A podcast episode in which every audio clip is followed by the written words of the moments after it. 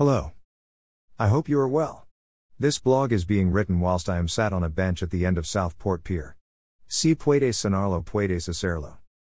A good friend of mine recently said this to me, he is Spanish. It translates to if you can dream it, you can do it. This really resonated with me. If you want to do something for you, dream out loud and get it done. I've talked a lot about my own goals and how writing them down with steps to achieve this helps me achieve more. I used this inspiration from my friend to achieve a major personal goal. I've finally taken up paddleboarding, something I've wanted to do for a long time.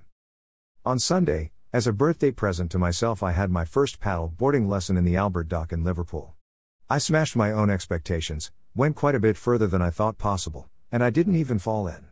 I loved it so much I did a second session in New Brighton on the Wirral. The opinions of others do not matter, you do not require validation of your dreams from anyone nor do you require permission. I travel solo most of the time. This has taught me to be strong, independent, and to do stuff for myself. I'm sharing this experience as a reminder that you can do anything you want. Dream out loud. Write them down.